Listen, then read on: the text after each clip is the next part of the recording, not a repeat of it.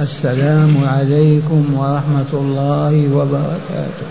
الحمد لله، نحمده تعالى ونستعينه ونستغفره، ونعوذ بالله من شرور أنفسنا ومن سيئات أعمالنا، من يهده الله فلا مضل له، ومن يضلل فلا هادي له، وأشهد أن لا إله إلا الله وحده لا شريك له، وأشهد أن محمدا عبده ورسوله، أرسله بالحق بشيرا ونذيرا بين يدي الساعة، من يطع الله ورسوله فقد رشد، ومن يعص الله ورسوله فلا يضر إلا نفسه ولا يضر الله شيئا.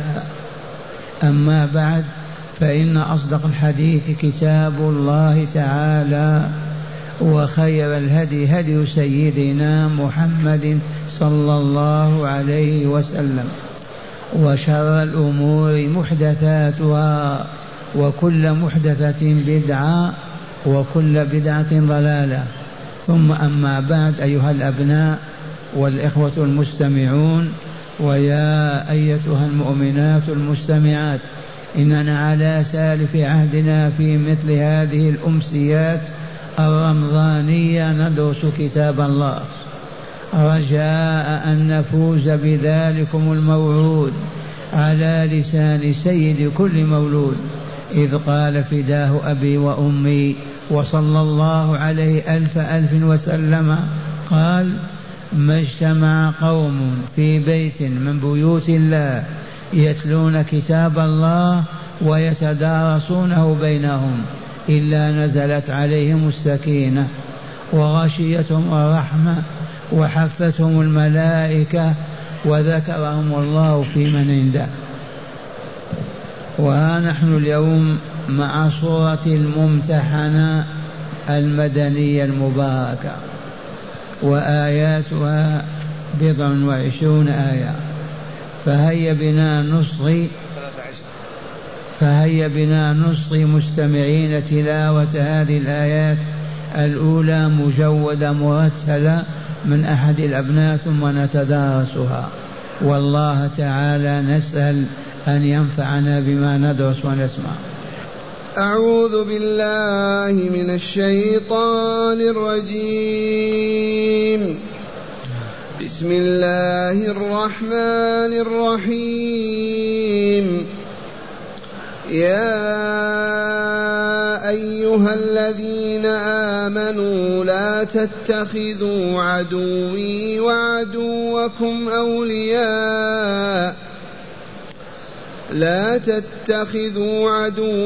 وعدوكم أولياء تلقون إليهم بالمودة، وقد كفروا بما جاءكم من الحق يخرجون الرسول وإياكم أن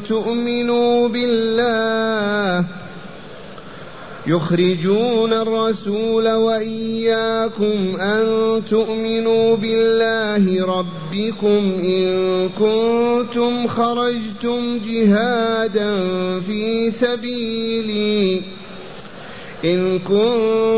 خرجتم جهادا في سبيلي وابتغاء مرضاتي، تسرون إليهم بالمودة، وأنا أعلم بما أخفيتم وما أعلنتم، ومن يفعله منكم فقد ضل سواء السبيل. إن يثقفوكم يكونوا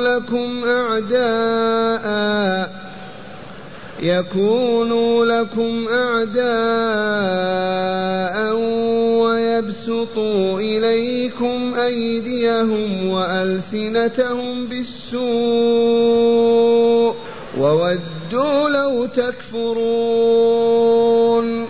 لن تنفعوا تنفعكم أرحامكم ولا أولادكم، يوم القيامة يفصل بينكم، والله بما تعملون بصير. أحسنت. معاشر المستمعين أو المستمعات من المؤمنين والمؤمنات، هذه السورة المدنية آياتها 13 آية، وهي مدنية مفتتحة بقول الله عز وجل بعد بسم الله الرحمن الرحيم: يا أيها الذين آمنوا لا تتخذوا عدوي وعدوكم أولياء تلقون إليهم بالمودة. الآيات الثلاث. سبب نزول هذه الآيات هو أن أحد الأصحاب وهو حاطب بن أبي ملتعة، حاطب بن أبي بلتعة رضي الله عنه وارضاه، حاطب بن شهداء ممن شهدوا بدرا وقاتلوا فيها، وهو يمني ولم يكن له حلف بينه وبين أهل مكة، وله أولاد في مكة وأقارب، وبلغه أن النبي صلى الله عليه وسلم عزم على أن يغزو مكة ليفتحها، وأعلن أن النبي صلى الله عليه وسلم خارج إلى خيبر أو منطقة أخرى، منطقة خيبر، وأسروا أن يعلنوا أنه يريد الخروج إلى مكة حتى يفاجئهم بالغزوة فلا يقتلون ولا يموت منهم إلى القليل، بخلاف لو علموا زحفه عليهم يتهيئون لذلك ويكون القتال كثيرا كثيرا. إذن فحاطب ابن أبي بلتعة رضي الله عنه وأرضاه وجد امرأة يقال لها سارة. هذه المرأة سارة هذه جاءت من مكة وهي مشركة. لما حصل الذي حصل في غزوة بدر وتحطمت قريش وهلك منها 70 من أعاظم رجالها، كانت سارة مغنية للشبيبة، فلما حصل الهزيمة تركوها، ما أصبحوا يطلبون الغنى تغني لهم، فشعرت بالفقر والحاجة فجاءت إلى المدينة وهي من بني هاشم، فبينت للرسول وأخبرته أنها ما أسلمت وما زالت على ملة أبيها، ولكن الحاجة دفعتها إلى أن تأتي إلى المدينة لتأخذ بعض الشيء تستعين به على حياتها. فجمع لها رسولا بني هاشم وابن عبد المطلب ما شاء، وعزمت على العودة إلى مكة. لما عزمت على العودة إلى مكة اختلى بها حاطب ابن أبي بلتعة وقال لها: بلغي هذا الكتاب، رسالة صغيرة كتبها يعلن فيها أن النبي قد عزم على غزو بلادكم لا أقل ولا أكثر. وأعطاها دنانير مقابل حمل هذا الكتاب ومشت. ويوحى إلى رسول الله صلى الله عليه وسلم بذلك، فيدعو عليا والزبير بن العوام والمقداد بن الأسود وقال: امشوا عجلوا على خيولكم، فإن امرأة تحمل كتابا ضدنا في مكان على أميال من المدينة روضة خاخ.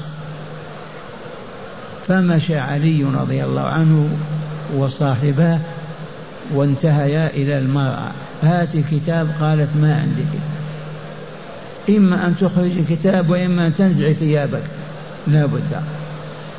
فلما عرفت الشدة أخذته خرجته من عصافها شعر رأسها. ورجعوا بكتاب إلى رسول الله صلى الله عليه وسلم،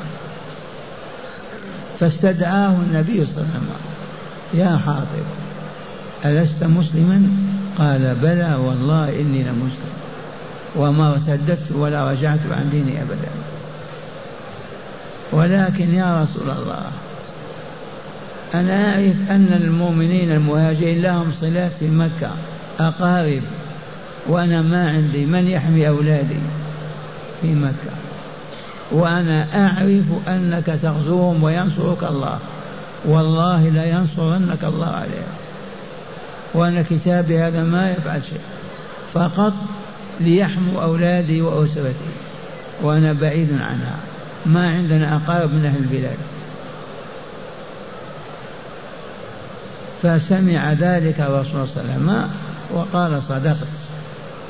قال عمر: دعني يا رسول الله أضرب عنقه، اتركني أضرب عنقه. فقال الرسول صلى الله عليه وسلم: يا عمر، إنه ممن حضر شهد بدرا، والله يقول: لعل الله قد اطلع على الباطن وقال: اعملوا ما شئتم فقد غفرت لكم. وما يدريك أن الله قد اطلع على أهل بدر وقال: يا أهل بدر اعملوا ما شئتم فقد غفرت لكم. ونزلت هذه الآية: يا أيها الذين آمنوا. لما سمعها حاطب أغمي عليه من الفرح،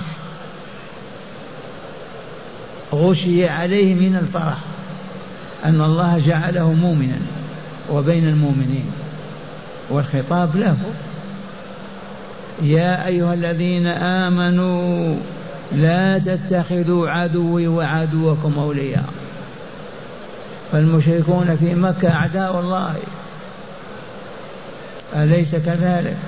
وفي المدينة رسول الله وأولياء الله. لا تتخذوا بينكم وبيننا، لا تتخذوا عدوي وعدوكم أولياء توالونهم وتحبونهم وتنصرونهم وتعلمونهم بما لهم فيه فائدة ومصلحة. لا تتخذوا عدوي وعدوكم أولياء تلقون إليهم بالمودة، لأن الكتاب هذا فيه إعلان عن مودتهم، ويطلب منهم أن يحفظوا أولاده وأسرته. تلقون إليهم بالمودة، والحال أنهم قد كفروا بما جاءكم من الحق. هذا عيب كبير، لوم، عتاب. يا أيها الذين آمنوا لا تتخذوا عدوي وعدوكم أولياء توالونه بالمودة والمحبة والنصرة.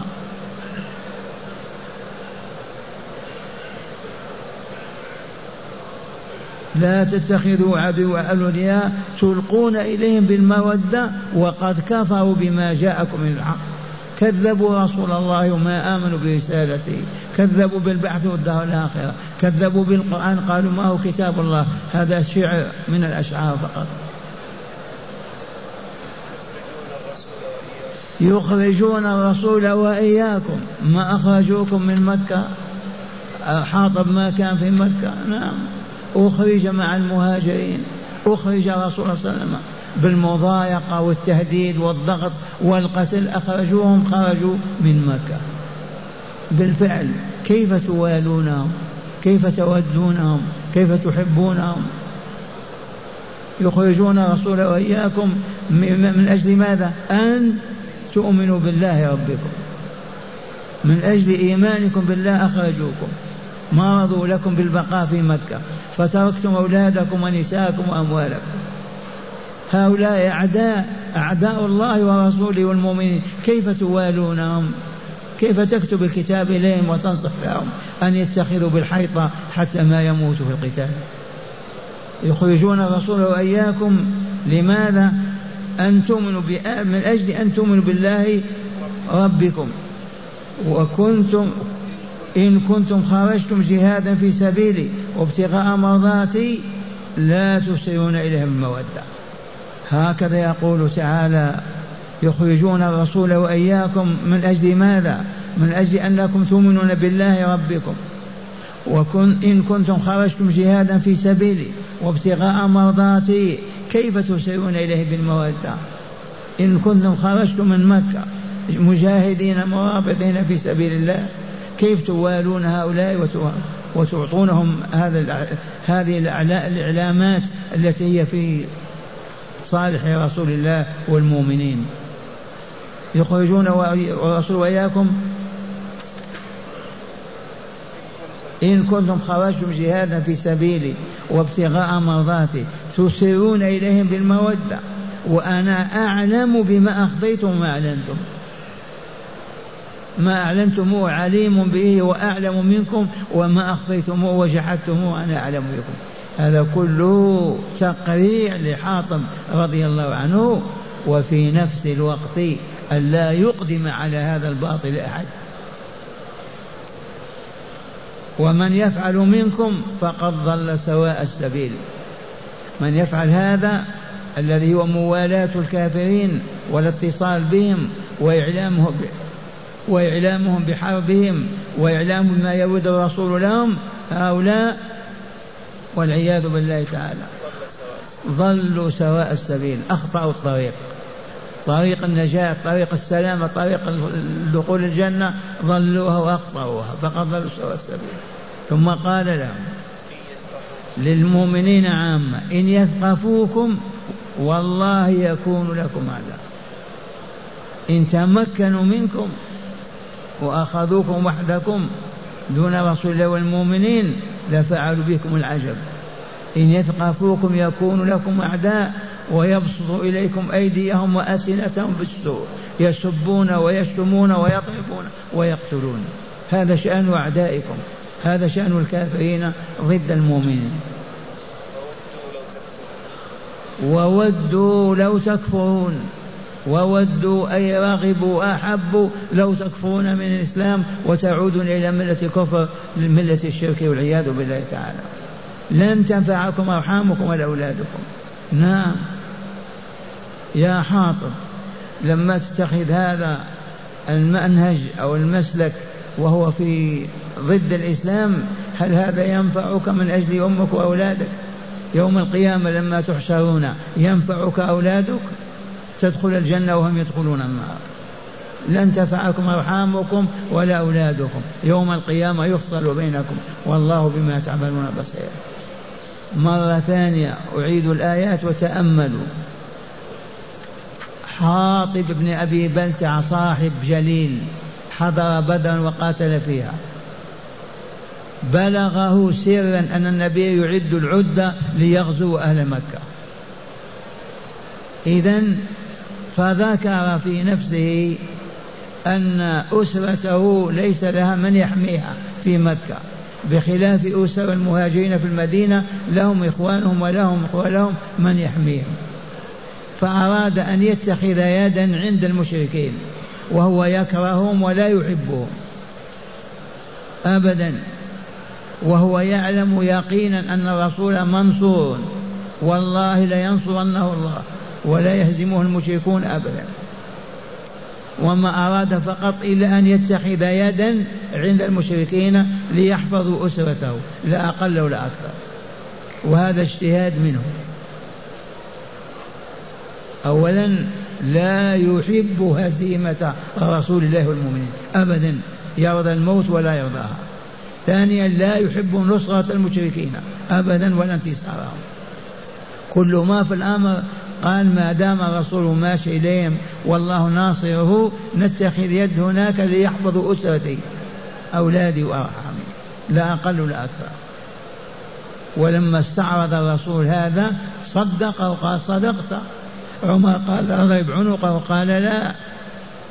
وما يدريك يا عمر أن الله اطلع على أهل بدر وقال اعملوا ما شئتم فقد غفرت لكم. إذن فالسياق هكذا: يا أيها الذين آمنوا لا تتخذوا عدوي وعدوكم أولياء، وهو عام إلى يوم القيامة. لا يجوز للمؤمنين أن يحبوا الكافرين وأن ينصروهم ضد المؤمنين، ولا يجوز هذا ولا يحل أبدا.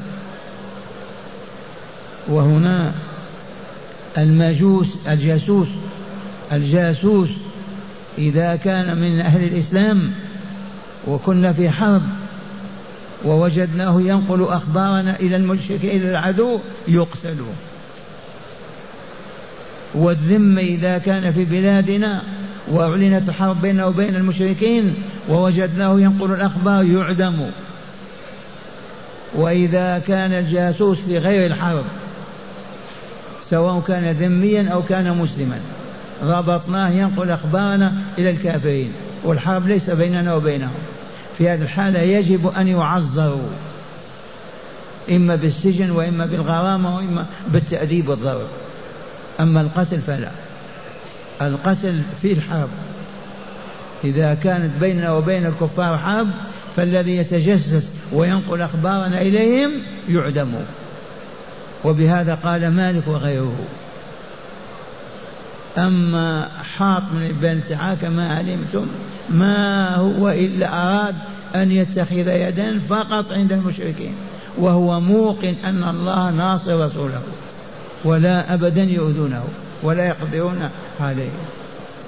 ومع هذا أدبه ربه وعاتبه، لكن لما نزلت هذه الآيات أغمي عليه فرحا أنه من المؤمنين، لأنه يا الذين آمنوا يا من آمنتم بالله ربا وبمحمد رسولا وبالإسلام دينا ما لا يأتويد يا ربي لا تتخذوا عدوي وعدوكم أولياء أبدا إلى يوم القيامة، لا تتخذوا عدوي وعدوكم أولياء. من هم أعداء الله وأعداء المسلمين؟ قولوا الكافرون، يهود أو نصارى أو مجوس أو من أية أمة. أعداء الله وأعداء المؤمنين الكافرون المشركون. والله العظيم أما أخبر تعالى بهذا لا تتخذوا عدوي وعدوكم. هل لله عدو؟ نعم، الكافر عدو الله. ولفظ عدو يطلق على الفرد والاثنين والجماعة والذكر والأنثى.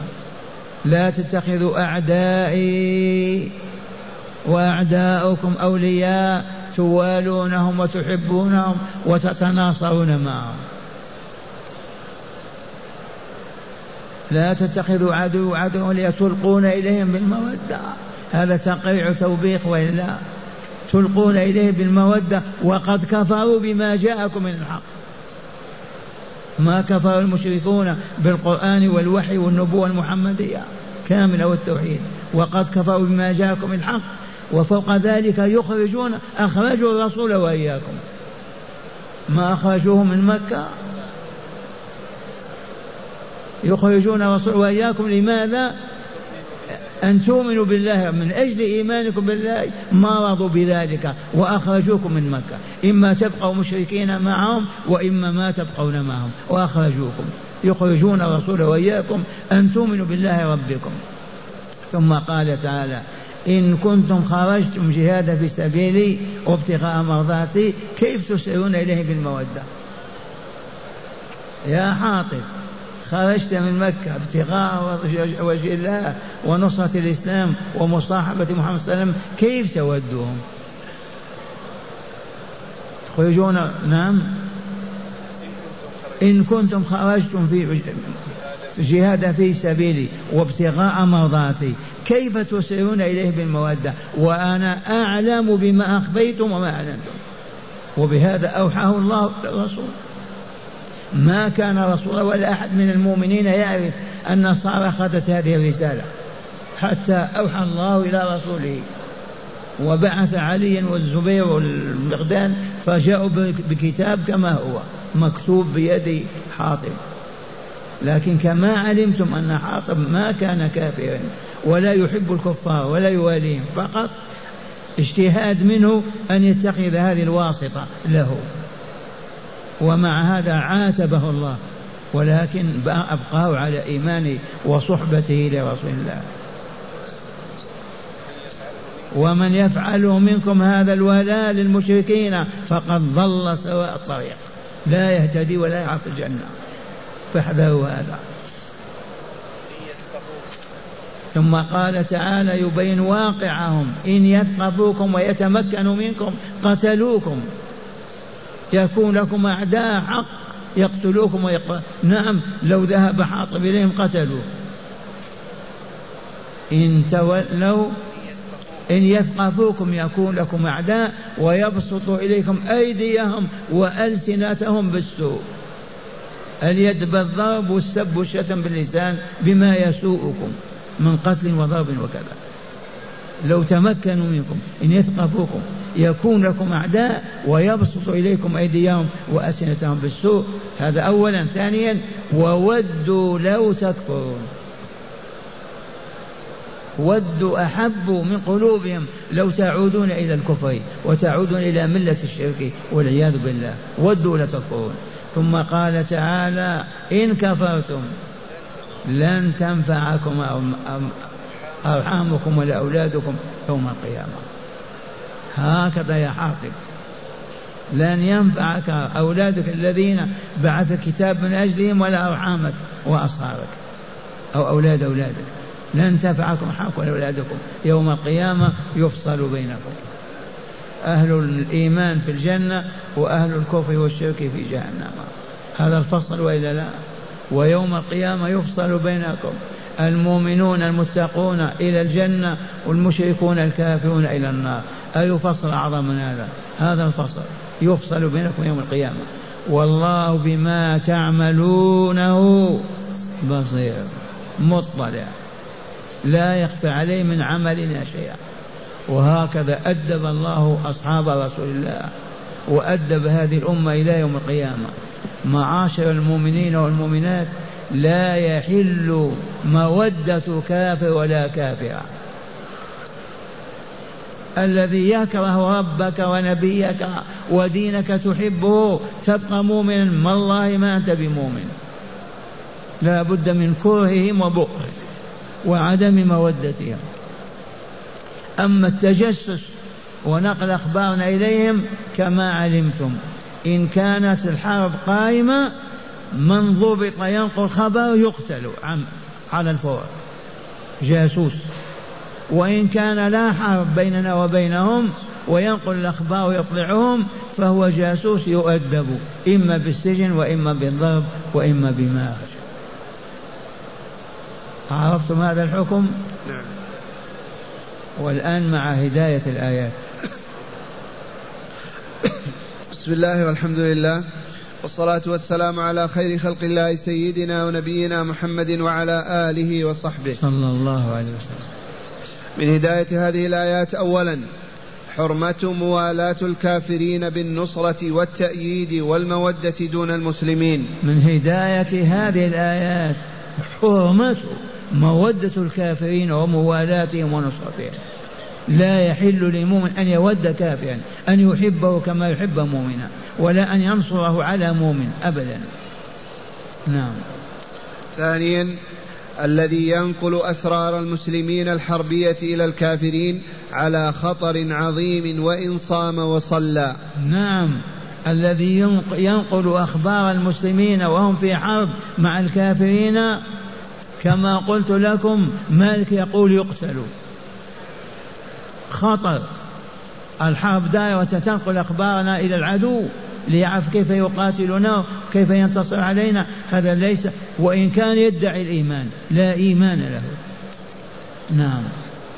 ثالثا بيان أن الكافرين لا يرحمون المؤمنين متى تمكنوا منهم، لأن قلوبهم عمياء لا يعرفون معروفا ولا منكرا، وذلك بظلمة الكفر في نفوسهم وعدم مراقبة الله عز وجل، لأنهم لا يعرفونه ولا يؤمنون بما عنده من نعيم وجحيم يوم القيامة. من هداية الآيات أن نعلم أن نعرف أن الكافرين لا يودون المسلمين ولا يحبونهم ولا ينصرونهم. لماذا؟ لظلمة قلوبهم، ما آمنوا بالله ولا برسوله ولا بلقاء الله، فلا خير فيهم أبدا، فلهذا يجب لعنهم والبعد منهم. نعم. رابعا فضل أهل بدر وكرامتهم على الله عز وجل. من هداية الآيات بيان فضل أهل بدر بدأ غزوة غزاها الرسول الكريم في السنة الثانية من الهجرة، وبدأ موجودة إلى الآن. ومع الأسف بلغني بالأمس أن بعض الجهال من الزوار ما زالوا يذهبون الآن إلى بدر ويزورون القبور، وهذا خطأ فاحش. بلغوهم، لا يجوز هذا أبدا. 1400 سنة وقعت الوقعة هناك، ماذا فيها؟ لو فيها قبر صحابي لبيناه وعرفناه، ما فيها. في قبور المشركين كيف يزورون بدر؟ لا يحل هذا أبدا ولا يجوز. زوروا البقيع، زوروا شهداء أحد، أما تذهبون إلى بدر بالسيارات يقولون هذا خطأ فاحش، مبطلون ومعرضون عن الحق، ولا خير لهم في ذلك. أهل بدر نعم، وما يدريك لعل الله قد اطلع على أهل بدر وقال اعملوا ما شئتم قد غفرت لكم، وحاط بن أبي بلتعة من أهل بدر، هكذا قال الرسول الكريم وإلا لا؟ فأهل بدر أفضل الناس. نعم. خامسا، قبول عذر الصادقين الصالحين ذوي السبق في الإسلام إذا عثر أحدهم اجتهادا منه. هذه لطيفة حقيقية من هداية هذه الآيات، عذر المؤمن الصادق في إيمانه إذا أخطأ وزلت قدمه باجتهاد منه ما يؤذى ولا يسقط عليه ولا يلعن. فحاطب رضي الله عنه أخطأ ولا لا؟ باجتهاده، وهو والله لا يريد نصرة الكافرين ولا يريد هزيمة المؤمنين أبدا، مجرد فقط يكون له كلمة هناك يحفظ أولاده وأرحامه. فمن هنا أيما مؤمن صادق الإيمان والصلاح معه بيننا إذا زلت قدمه بكلمة قالها أو كذا ما نكره ونلعنه أبدا، نقول كما قال الرسول لحاطب. نعم. وأخيرا، عدم انتفاع المرء بقرابته يوم القيامة إذا كان مسلما وهم كافرون. عدم انتفاع المرء بقرابته. من هداية الآيات أن نعلم أن المؤمن لا ينتفع بولاية الكافر يوم القيامة، فأولاد حاطب وأرحامه في جهنم، هل حاطب ينقذهم يوم القيامة؟ ما قال تعالى الله يفصل بينهم ولا لا؟ يدخل المؤمنين في الجنة والكافرين في النار. ومن هنا مودة الكافرين لا تنفع لا في الدنيا ولا في الآخرة. والآن نستمع الآيات مجودة أيضا ونتأمل ما فهمناه منها. أعوذ بالله من الشيطان الرجيم، بسم الله الرحمن الرحيم. يا أيها الذين آمنوا لا تتخذوا عدوي وعدوكم أولياء تلقون إليهم بالمودة وقد كفروا بما جاءكم من الحق يخرجون الرسول وإياكم أن تؤمنوا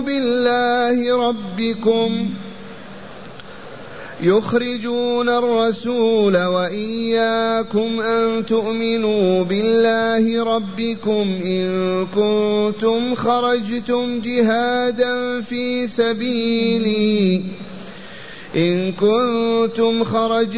جهادا في سبيلي وابتغاء مرضاتي تسرون إليهم بالمودة وأنا أعلم بما أخفيتم وما أعلنتم ومن يفعله منكم فقد ضل سواء السبيل. إن يثقفوكم يكونوا لكم أعداء ويبسطوا إليكم أيديهم وألسنتهم بالسوء وودوا لو تكفرون. لن تنفعكم أرحامكم ولا أولادكم، يوم القيامة يفصل بينكم والله بما تعملون بصير.